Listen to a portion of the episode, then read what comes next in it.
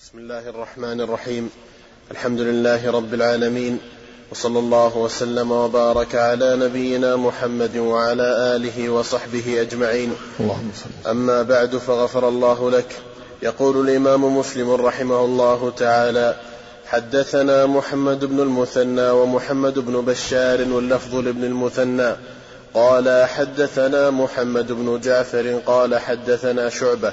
عن هشام بن زيد عن أنس بن مالك عن أنس بن مالك رضي الله عنه أن يهوديا قتل جارية على أوضاح لها فقتلها بحجر قال فجيء بها إلى النبي صلى الله عليه وسلم وبها رمق فقال لها أقتلك فلان؟ فأشارت برأسها أن لا ثم قال لها الثانية فأشارت برأسها أن لا ثم سألها الثالثة فقالت نعم. وأشارت برأسها فقتله رسول الله صلى الله عليه وسلم بين حجرين. وحدثني يحيى بن حبيب الحارثي قال حدثنا خالد يعني ابن الحارث حاء وحدثنا أبو كريب قال حدثنا ابن إدريس كلاهما عن شعبة بهذا الإسناد نحوه وفي حديث ابن إدريس فرضخ رأسه بين حجرين. حدثنا عبد بن حميد قال حدثنا عبد الرزاق قال أخبرنا معمر عن أيوب عن أبي قلابة عن أنس رضي الله عنه أن رجلا من اليهود قتل جارية من الأنصار على حلي لها ثم ألقاها في القليب ورضخ رأسها بالحجارة فأخذ فأتي به رسول الله صلى الله عليه وسلم فأمر به أن يرجم حتى يموت فرجم حتى مات وحدثني إسحاق بن منصور قال أخبرنا محمد بن بكر قال أخبرنا ابن جريج قال أخبرني معمر عن أيوب بهذا الإسناد مثله. وحدثنا هداب بن خالد قال حدثنا همام قال حدثنا قتادة عن أنس بن مالك رضي الله عنه أن جارية وجد رأسها قد رد بين حجرين فسألوها من صنع هذا بك فلان فلان حتى ذكروا يهوديا فأومأت برأسها فأخذ اليهودي فأقر فأمر به رسول الله صلى الله عليه وسلم أن يرد رأسه بالحجارة. حدثنا محمد بن المثنى وابن بشار قال حدثنا محمد بن جعفر قال حدثنا شعبة عن قتادة عن زرارة عن عمران بن حسين قال قاتل يعلى بن منية أو بسم الله الرحمن الرحيم. الحمد لله رب العالمين. والصلاة والسلام على نبينا محمد وعلى آله وصحبه أجمعين. أما بعد حديث الجارية برواياته المتعددة فيه دليل على وجوب القصاص وهو قتل القاتل بمثل ما قتل به. فإذا قتله فإذا قتله بال برد رأسه بالحجارة يرد رأسه بالحجارة. يقتل يقتل القاتل بمثل ما قتل به. وإن قتله بالسيف قتل بالسيف. وإن غرقه غرق. وإن حرقه حرق. ويستثنى من هذا ما إذا قتله بمعصية. كالخمر يقتله بسقي الخمر أو باللواط فإنه لا يفعل به مثل ذلك لأن هذا محرم وإنما يقتل بالسيف. وما عدا ذلك فإنه يفعل به مثل ما فعل. وهذا هو القصاص. القصاص هو قتل رحمك الله القصاص هو قتل القاتل بمثل ما قتل به. إذا قتله بالتغريق تغريقه في الماء غرق. وإن قتله بالتحريق حرق. ويستثنى هذا من النهي عن التعذيب بالنار. حديث لا يعذب بالنار إلا ربنا. يستثنى من هذا ما إذا قتله فإنه يقتل به قصاصا. والقصاص هو قتل القاتل بمثل ما قتل به. قال الله تعالى ولكم في القصاص حياة. يا أولي الألباب لعلكم تفلحون. القصاص قتل القاتل بمثل ما قتل به. القصاص حياة. وهذه الجملة العظيمة جملة بليغة. وكان في الجاهلية مثل يقال القتل أنفى للقتل فجاء في القرآن الكريم عبارة أخصر منها و أقصر منها في في الحروف وهي أيضا تفيد المعنى الصحيح. فإن القصاص حياة بخلاف القتل فإنه قول العبارة التي عندهم في المثل القتل وأنفى القتل قد يكون أنفى القتل وقد لا يكون أنفى القتل. القتل وأنفى القتل فإذا كان القتل ظلما فإنه يزيد القتل ولا يصير أنفى القتل. كانوا يقول القتل أنفى القتل. هذا قد يكون القتل عدوان فلا يكون أنفى القتل. بخلاف قوله تعالى ولكم في القصاص حياة. القصاص حياة. القصاص قتل القاتل بمثل ما قتل به. لأن القاتل إذا علم أنه سيقتل كف نفسه عن القتل كف عن قتل صاحبه فسلمت نفسه وسلمت نفس صاحبه. القصاص حياة القصاص حروف معدودة بخلاف القتل وأنفى القتل فإن حروفها كثيرة والمعنى غير سليم. جميع الوجوه. أما قوله عز وجل القصاص حياة هذا من بلغ في القرآن. القصاص حياة هذا صحيح. لا شك أن القصاص حياة. وهذا اليهودي الذي قتل الجارية بسبب ذهب أو ضاح لها جاء إليها وهي في الرمق الأخير لم تمت فقيل من فعل هذا بك؟ فلان سكتت فلان فسكتت فلان حتى ذكروا اليهودي في الثالثة فأومأت برأسها. فأخذ اليهودي فاعترف فأمر النبي صلى الله عليه وسلم أن يرض رأسه بين حجرين كما فعل بالجارية قصاصا. وإشارة الجارية وإيماؤها برأسها لا يوجب القصاص وإنما يكون تهمة يكون تهمة ولا يقتص منه إلا ببينة وإقرار. ولهذا أخذ اليهودي فاعترف فقتل باعترافه. اعترف اعترف بأنه فعل بالجارية أنه رض رأسه إلى حجرين. فيكون إيماء الجارية وإشارتها يكون تهمة. يؤخذ الجاني ثم المتهم فإذا اعترف أو وجدت بينة فإنه يقتص منه. وفي بعض الروايات ذكر أنه أنه ألقي في أن ألقاها في قليب تكلم عليها النووي قال ألقاها في قليب إشكال عليه؟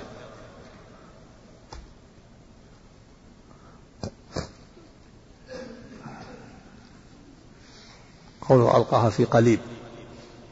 وتعرض لها النسخة الثانية. ها؟ وكأنها؟ إيه. يعني بس ما تعرض له. يعني احسب انه إنه رضى رأسه بين حجرين وألقاها في البئر.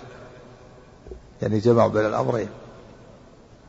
لكن ظاهر الرواية الأخرى أنها أنها وجدت في الطريق. موضوع رأسه بين حجرين. ما تكلم عن النووي ولا الأبي. نعم نعم. نعم نعم نعم. القصاص من قبل ولاة الأمور. القصاص آه، إذا ثبت عند ولاة الأمور فولي الأمر يوكل ولي القتيل من القصاص. ولي القتيل هو الذي يتولى أو يوكل أحدا. يقتص بعد ثبوته عند بعد ثبوته عند الحاكم الشرعي. نعم. نعم. لم يعترف بأي شيء. لابد من بينة. بينة وقرار. لابد من أمرين. التهمة ما تكفي. التهمة توجب التعزير. توجب التعزير حبس ضرب جلد. لكن لا توجب القصاص إلا إلا ببينة وإقرار. نعم. نعم. من الأنصار من الأنصار. حتى ولو كانت لو لم تكن مسلمة. حتى لو لم تكن مسلمة. الزانيين الزانيان اللذان جاء إلى النبي من اليهود أمر النبي صلى الله عليه وسلم برجمهما وهم من اليهود. إذا ترافعوا إلينا تقام عليهم حدود الشرعية. ولكن الجارية من الأنصار ولو ولو حتى لو كانت من اليهود ورد رأسه يقام عليه الحد. يقتص منه. يقتص منه. نعم. الأحكام تقام على على كل على المسلمين وغير المسلمين. إذا ترافعوا إلى المسلمين أو كانوا تحت الدولة الإسلامية يدفعون الجزية. نعم. تحت ولاية الدولة الإسلامية يدفعون الجزية. ثم ترافعوا أو ترافعوا تقام عليه يحكم عليهم بحكم الشريعة. نعم. لا لا, لا ما يكفي. لابد من الترافع. الحاكم ما يحكم بعلمه. لابد يرفع إليه. إذا فعل شيء لو فعل ما يوجب الحد إنسان ثم لم يرفع إلى الحاكم وتعافوا فيما بينهم جاء في الحديث تعافوا الحدود فيما بينكم. فإذا وصلت الحدود إلى الحاكم فلعن الله الشافع والمشفوع له. تعافوا الحدود فيما بينكم. يعني فيما بينهم إذا إنسان ارتكب سرق أو فعل ما يوجب الحد ثم اصطلح أهل الحي على تأديبه وعدم رفعه إلى الحاكم الشرعي يؤدب يؤدب ويوبخونه ويأخذ عليه تعهد ولا سيما إذا كان آه، ليس عادة له أو من ذوي الهيئات فإنه تقال عثرته. أما إذا كان من أصحاب السوابق ومن أهل الشر والفساد يزيد شره إذا عفي عنه فلا ينبغي يرفع إلى الحاكم حتى عليه الحد. أما إذا كان من ذوي الهيئات وليس له سوابق ولكنه حصلت منه زلة فهذا هو محل العفو عنه. قد يؤدب مثلا يوبخ ينصح انظر ما هو الأنفع يقيم أهل الحد يؤدب أهل أهل الحي يؤدبون فيما بينهم ويسترون عليه. أما إذا وصلت إلى الحاكم فلا يجوز الشفاعة. ولهذا لما رفعت المخزومية التي سرقت كانت تأخذ المتاع وتجحده إلى رسول الله صلى الله عليه وسلم وكانت شريفة أهم قريشا شأنها. قالوا من يكلم فيها؟ من يستطيع يكلم إلا أسامة حب رسول الله. فشفع أسامة للنبي صلى الله عليه وسلم فغضب النبي صلى الله عليه وسلم قال أتشفع في حد من حدود الله؟ أتشفع في حد من حدود الله؟ أتشفع في حد من حدود والذي نفسه ويم الذي نفسي بيده؟ لو أن فاطمة بنت محمد سرقت لقطعت يدها عليه الصلاة والسلام. إذا وصلت الحدود إلى الحاكم ما, ما في شفاعة. لابد من إقامة الحد. إنما يكون هذا قبل وصولها إلى الحاكم. والحاكم لا يحكم بعلمه. لو علم شيء حتى يرفع إليه. الحاكم ما ما يعيش بين الناس لكن ما ما يتدخل في شيء حتى يرفع إليه المحكمة. نعم. الله حديث لا قود إلا بالسيف. نعم هذا دليل الأحناف. الأحناف يقولون إن ما في قصاص بمثل ما قتل به. إذا قتل بالتغريق أو بالتحريق يقتل بالسيف. استدلوا بحديث لا قول إلا بالسيف لكنه حديث ضعيف عند أهل العلم. حديث ضعيف. والصواب أن أن ما دلت عليه النصوص قوله تعالى ولكم في القصاص حياة. القرآن الكريم كافي. ثم السنة مطهرة قصة الجارية وغيرها النبي صلى الله عليه وسلم قتلها بمثل ما قتل به الجارية. القصاص. القصاص حياة. والقصاص معناه قتل القاتل بمثل ما قتل به. هذا القصاص. معنى القصاص قتل القاتل بمثل ما قتل به. إن قتل بالسيف قتل بالسيف. إن قتل بالتغريق يغرق بالماء. إن قتل بالتحريق يحرق. إن رداه من جبل أو أسقطه من مكان مرتفع يسقط من مكان مرتفع. وهكذا. يفعل به كما فعل إلا إذا كان محرما. كالخمر أو اللواط فلا. يقتل بالسيف نعم. أما الأحناف فإنهم ذهبوا إلى أنه يقتل بالسيف. في جميع الأحوال مستدلين بحديث لا قول إلا بالسيف لكنه حديث ضعيف عند أهل العلم. نعم.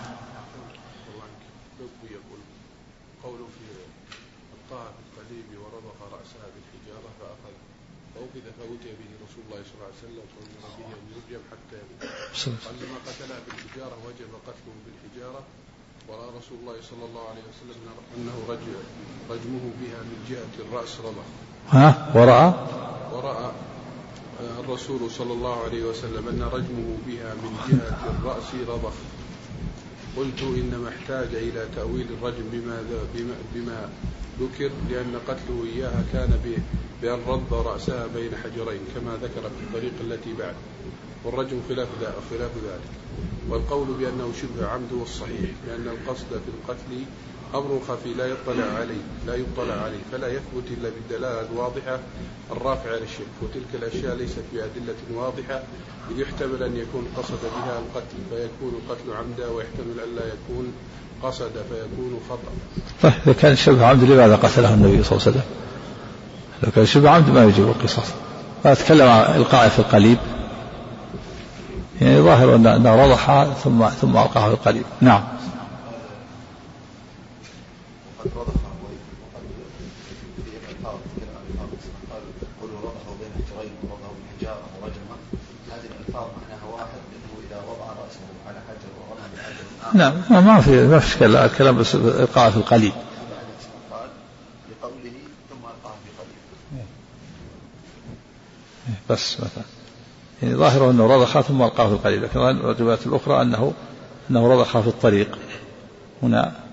هذه الرواية افادت بأنه ألقاها في القليل لكن في بعضها أنها وجدت في الطريق مقتولة وهذا لأنها إذا كانت في البئر قد يخفى أمرها ولا تعلم.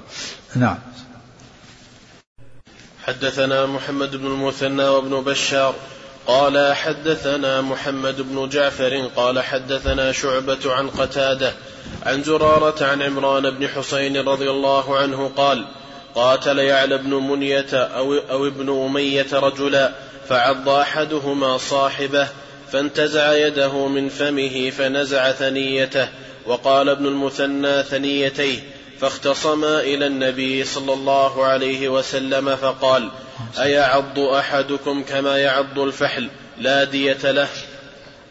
وحدثنا محمد بن المثنى وابن بشار قال حدثنا محمد بن جعفر قال حدثنا شعبة عن قتادة عن عطاء عن يعلى بن عن ابن يعلى عن يعلى عن النبي صلى الله عليه وسلم بمثله.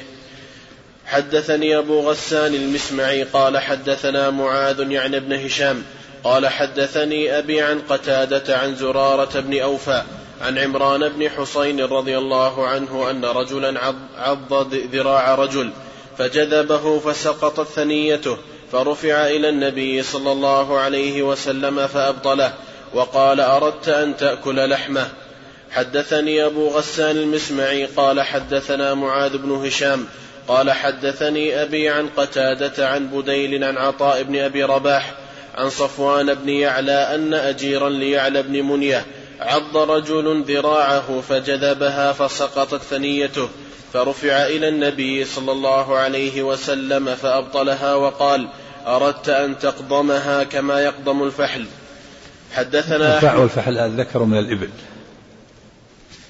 وهذا فيه أن يعلى بن أمية ويعلى بن منية. يعلى بن أمية ابن أمية أمية اسم أبيه ومنية اسم أمه. يعني يقال يعلى بن منية نسبة إلى أمه ويعلى بن أمية نسبة إلى أبيه.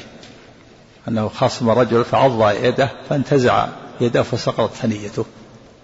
ف فرفع أمره إلى النبي صلى الله عليه وسلم يريد يطالب بدية ثنيته. فالنبي صلى الله عليه وسلم أبطل ديته فقال لا لا دية لك لأنه معتدي. قال يعض أحدكم كما يعض الفحل لا دية لك. يعني تتركها يتركها تقضمها؟ ومضطر إلى أن ينزع يده من فمه. هذا العاض جاني معتدي والمجني عليه مضطر إلى أنه يجر يده حتى يزيل عنه الألم. فإذا سقطت ثنيته فلا دية له. دل هذا على أن أن المعضوض إذا نزع يده من فم العاض ثم سقطت شيء من أسنانه فإنه فإنها هدر لا دية لها لأنه لأنه معتدي. والجاني ليس له دية. نعم. حدثنا أحمد بن عثمان النوفلي. في بعض يقول أجير. كان في بعض الأولى أنه يعلى هو الذي حصلت القصة والثاني أنه أجيرا ليعلى. إشكال عليه؟ قوله أجير. أنه أجير كان أجيرا ليعلى. تكلم عليه نعم. فرانك قال وفي الرواية وفي الرواية الثانية والثالثة أن المعضوض هو أجير يعلى. لا يعلى. فقال الحفاظ الصحيح المعروف أنه أجير يعلى لا يعلى ويحتمل أنه أنهما قضيتان جرتا ليعلى ولأجيره في وقت أو وقتين. لا هذا بعيد. هذا قول بعض بعض ضعفاء الحديث يحمل على التكرر. إيش قال عليه الأبي إيش قال لو بيتكلم عليها.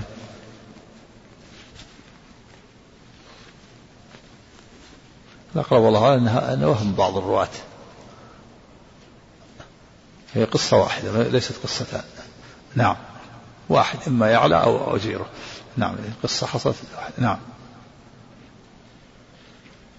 حدثنا أحمد بن عثمان النوفلي قال حدثنا قريش بن أنس عن ابن عون عن محمد بن سيرين عن عمران بن حسين رضي الله عنه أن رجلا عض يد رجل فانتزع يده فسقطت ثنيته أو ثناياه فاستعدى رسول الله صلى الله عليه وسلم فقال رسول الله صلى الله عليه وسلم ما تأمرني تأمرني أن آمره أن يدع يده فيك فيك تقضمها كما في فيك في فيك نعم, نعم. قال ما تأمرني؟ تأمرني أن آمره أن يدع يده في فيك تقضمها كما يقضم الفحل. ادفع يدك حتى يعضها ادفع يدك حتى يعضها ثم انتزعها.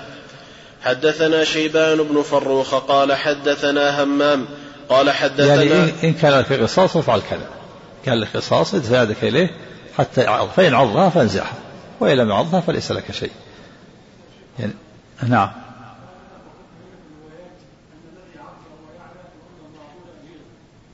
ها؟ وقد بينت إيش؟ إيه. لا ما في ما في إن المعضول اجيره بعض الروايات الأولى أن أن يعلى هو المعضول والروايه الثانية أن أجيره هو المعضول ما في إن حادثه بين يعلى وبين أجيره. ما, ما في شيء يدل على هذا. روايات ما في شيء. نعم. نعم. المعروف أنه أجير ليعلى لا يعلى. إيه هذا في احدى الروايات. والرواية الأولى أنها المعضوض يعلى نفسه لكن هذا هذا من المحشي هذا. يقول القصة جرت بين يعلى وبين أجيره ما ما في شيء يدل على هذا. يقول يعلى يعني أجيره يعلى هو الذي عض يعلى أو يعلى عضه أجيره. لا, لا هذا ما, ما في شيء يدل على هذا. نعم. ها. ها؟ ما, ما, في دليل يدل على هذا. أين أين هذا في الروايات؟ إذا كان عنده دليل لا بأس. ما في في الروايات يقول أن أن المعضوض يعلى ورواية ثانية المعضوض الأجيل ما في أنه بينهما. نعم. نعم. فلا يحمل إلا بشيء يدل على ذلك. نعم. إذا جاءت رواية قالت أن يعلى عض أجيره أو كذا لا بأس. في شيء يدل على هذا؟ ما مر شيء يدل على. نعم. ها؟ إيه. إيه. طيب قاتل يا ابن أمية إيش؟ رجل. ما هو بالأجير. نعم ما في أنه هو الأجير. نعم. نعم. حدثنا شيبان بن فروخ قال حدثنا همام قال حدثنا عطاء عن صفوان بن عن صفوان بن يعلى بن منية عن أبيه قال أتى النبي صلى الله عليه وسلم رجل وقد عض يد رجل فانتزع يده فسقطت ثنيته يعني الذي عضه. قال فأبطلها النبي صلى الله عليه وسلم وقال أردت أن تقضمه كما يقضم الفحل. أبطلها يعني أسقط ديتها. ليس لها لم يجعل له دية. ويطالب يطالب رفع أمره قال يا رسول الله إن هذا عض إن هذا نزع يده من فمه فسقطت ثناياه. فقال لا دية لك أبطله. الدية ما له دية لأنه معتدي جاني وما تسبب على الجناية لا لا دية له نعم. حدثنا أبو بكر بن أبي شيبة قال حدثنا أبو أسامة قال أخبرنا ابن جريج قال أخبرني عطاء قال أخبرني صفوان بن يعلى بن أمية عن أبيه قال غزوت مع النبي صلى الله عليه وسلم غزوة تبوك. قال وكان يعلى يقول تلك الغزوة أوثق عملي عندي. فقال عطاء قال صفوان قال يعلى كان لي أجير.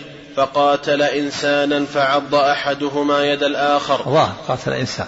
ما قال قاتلني نعم نعم نعم. فقاتل إنسانا فعض أحدهما يد الآخر. قال لقد أخبرني صفوان أيهما عض الآخر. فانتزع المعضوض يده من, من في العاض. فانتزع, فانتزع إحدى ثنيتيه فأتيا, فأتيا النبي صلى الله عليه وسلم فأهدر ثنيته. وحدثناه عمر بن زرارة قال أخبرنا إسماعيل بن إبراهيم قال أخبرنا ابن جريج بهذا الإسناد نحوه. حدثنا أبو بكر بن أبي شيبة قال حدثنا عفان بن مسلم قال حدثنا حماد قال أخبرنا ثابت عن أنس عن أنس رضي الله عنه أن أخت أن أخت الربيع أم أم حارثة جرحت إنسانا فاختصموا إلى النبي صلى الله عليه وسلم.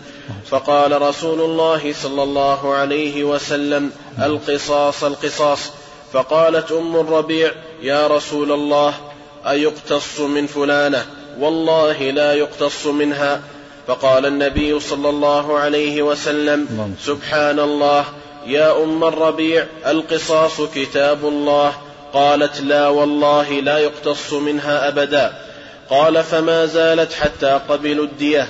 فقال رسول الله صلى الله عليه وسلم إن من عباد الله من لو أقسم على الله لأبره.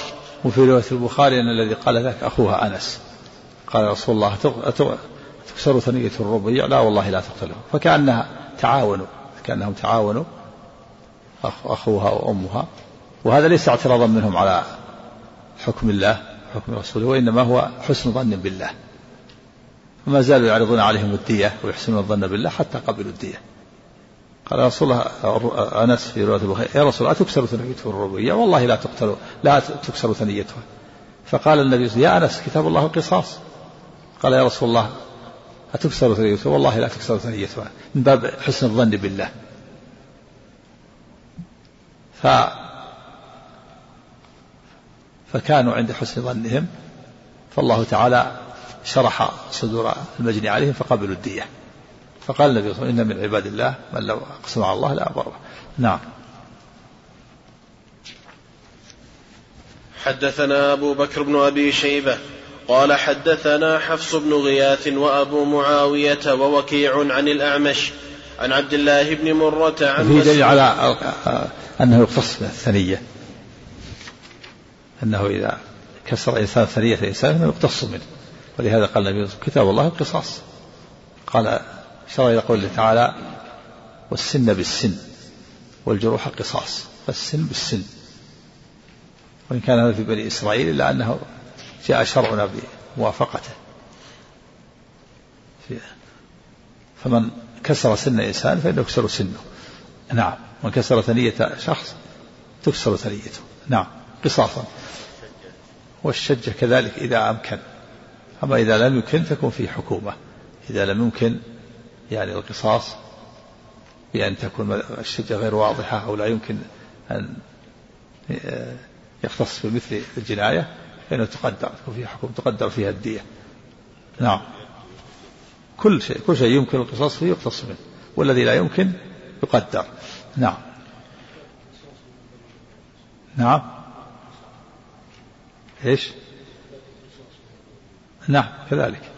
القصاص يكون بين الرجل والمرأة وكذا في القتل وفي النفس وفيما دونها. كما سيأتي. نعم. حدثنا أبو نعم. نعم الدية مئة بعير مئة بعير.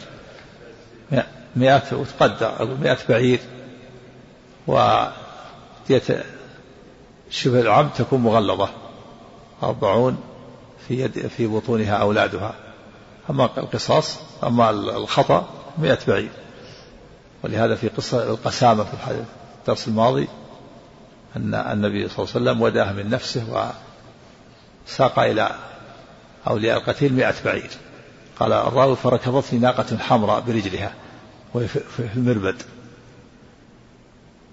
والآن تقدر قدرت الآن مئة بعير قدرت كذا قبل قبل كم سنة كذا ب 18 ألف ثم زيدت ثم لما زادت الإبل وهكذا. لما حسب التقدير الآن عند المحاكم. نعم. حدثنا أبو بكر بن أبي شيبة قال حدثنا حفص بن غياث وأبو معاوية ووكيع عن الأعمش عن عبد الله بن مرة عن مسروق عن عبد الله رضي الله عنه قال قال رسول الله صلى الله عليه وسلم لا يحل دم لا يحل دم امرئ مسلم يشهد أن لا إله إلا الله وأني رسول الله إلا بإحدى ثلاث الثيب الزاني والنفس بالنفس والتارك لدينه المفارق للجماعة. نعم وهذا الحديث فيه أن الإنسان معصوم الدم ولا يهدر دمه إلا بواحد من ثلاثة. لا لا يستحق أن يهدر دمه إلا بواحد من ثلاثة. أن يكون أن يكون زانيا أن يزني وهو ثيب والثيب هو الذي قد تزوج مرة في العمر ولو لم يكن معه زوجة. ودخل بها هذا يعتبر ثيب فإذا زنى وثبت عليه ببينها وإقرار رجم بالحجارة حتى يموت. صلى الله عليه وسلم والعافية. والثاني النفس بالنفس القاتل. عمدا عدوانا يقتل. والثالث المرتد عن دينه. تارك دينه وفارق الجماعة. يقول النبي صلى الله عليه وسلم بدل دينه فاقتلوه.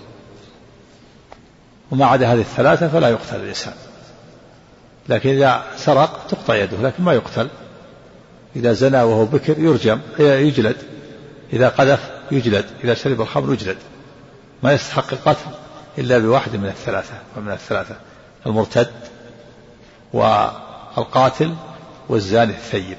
نعم. حدثنا ابن نمير قال حدثنا أبي حاء وحدثنا ابن أبي عمر قال حدثنا سفيان حاء وحدثنا إسحاق بن إبراهيم وعلي بن خشرم قال حدثنا عيسى بن يونس كلهم عن الأعمش بهذا الإسناد مثله. حدثنا أحمد بن حنبل ومحمد بن المثنى واللفظ لأحمد.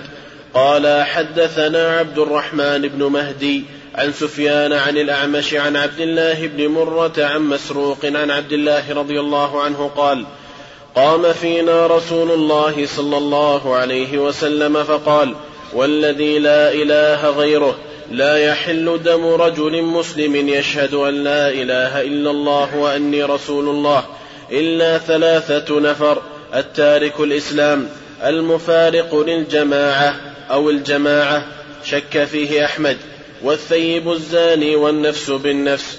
قال الأعمش فحدثت به إبراهيم فحدثني عن الأسود عن عائشة رضي الله عنها بمثله. وحدثني حجاج بن الشاعر والقاسم بن زكريا قال قال حدثنا عبيد الله بن موسى عن شيبان عن الأعمش بالإسنادين جميعا نحو حديث سفيان ولم يذكرا في الحديث قوله والذي لا إله غيره.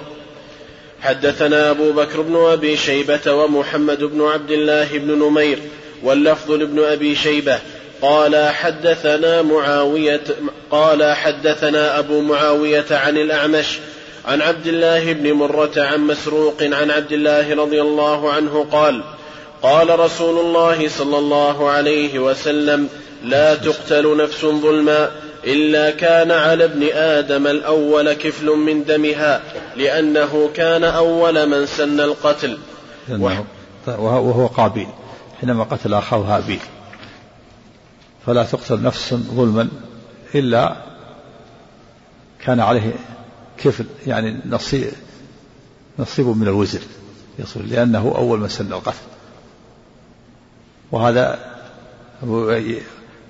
ويؤيد هذا الحديث الآخر من سن سنة حسنة فله أجرها وأجر من عمل بها إلى يوم القيامة. ومن سن سنة سيئة فعليه وزرها وأجر من عمل بها إلى يوم القيامة.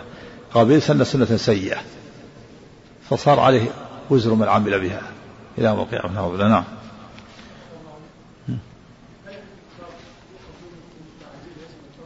نعم.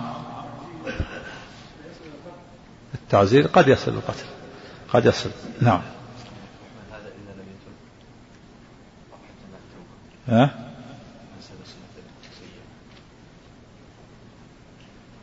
هذا هو هو, هو, هو الأقرب والله أعلم. نعم. وحدثناه عثمان بن أبي شيبة قال حدثنا جرير حاء وحدثنا إسحاق بن إبراهيم قال أخبرنا جرير وعيسى بن يونس حاء وحدثنا ابن أبي عمر قال حدثنا سفيان كلهم عن الأعمش بهذا الإسناد وفي حديث جرير وعيسى بن يونس لأنه سن القتل لم يذكرا أول حدثنا عثمان بن أبي شيبة وإسحاق بن إبراهيم ومحمد بن عبد الله بن نمير جميعا عن وكيع عن الأعمش حاء وحدثنا أبو بكر بن أبي شيبة قال حدثنا عبدة بن سليمان ووكيع عن الأعمش عن أبي وائل عن عبد الله رضي الله عنه قال قال رسول الله صلى الله عليه وسلم أول ما يقضى بين الناس يوم القيامة في الدماء حدثنا عبيد الله بن معاذ قال حدثنا أبي حاء وحدثني يحيى بن حبيب قال حدثنا خالد يعني ابن الحارث. حاء وحدثني بشر بن خالد قال حدثنا محمد بن جعفر. حاء وحدثنا ابن المثنى وابن بشار قال حدثنا ابن أبي عدي كلهم عن شعبة عن الأعمش عن أبي وائل عن عبد الله رضي الله عنه عن النبي صلى الله عليه وسلم بمثله. غير أن بعضهم قال عن شعبة يقضى وبعضهم قال يحكم بين الناس. حدثنا أبو بكر بن أبي شيبة ويحيى بن حبيب الحارثي وتقاربا في اللفظ قال حدثنا عبد الوهاب الثقفي عن أيوب عن ابن سيرين عن ابن أبي بكرة عن أبي بكرة رضي الله عنه. وفيه دليل على تعظيم الدماء وأن أول ما يقضى بين الناس في الدماء. لعظم حرمتها.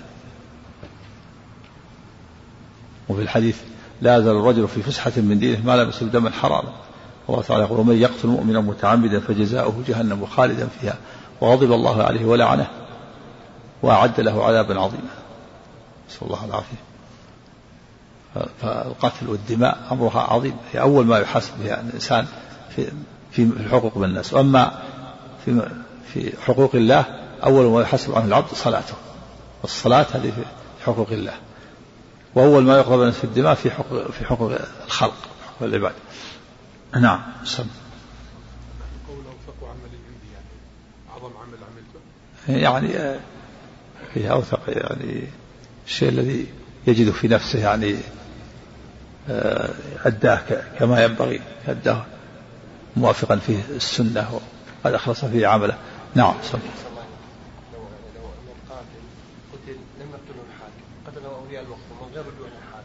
لا. ما يجوز. ما يجوز. ولكن يعتبر قاتل. قاتل نفس يوم القيامة.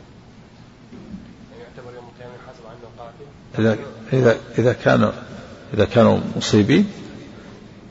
إيه، إذا كانوا صحيح لا. القصاص حق لأولياء القتيل. لكن لابد من المحاكم الشرعي هو يعزر يعزر من قبل الحاكم الشرعي إذا إذا كان اعتداء. ما يقتل إذا ثبت نعم. نعم. نعم.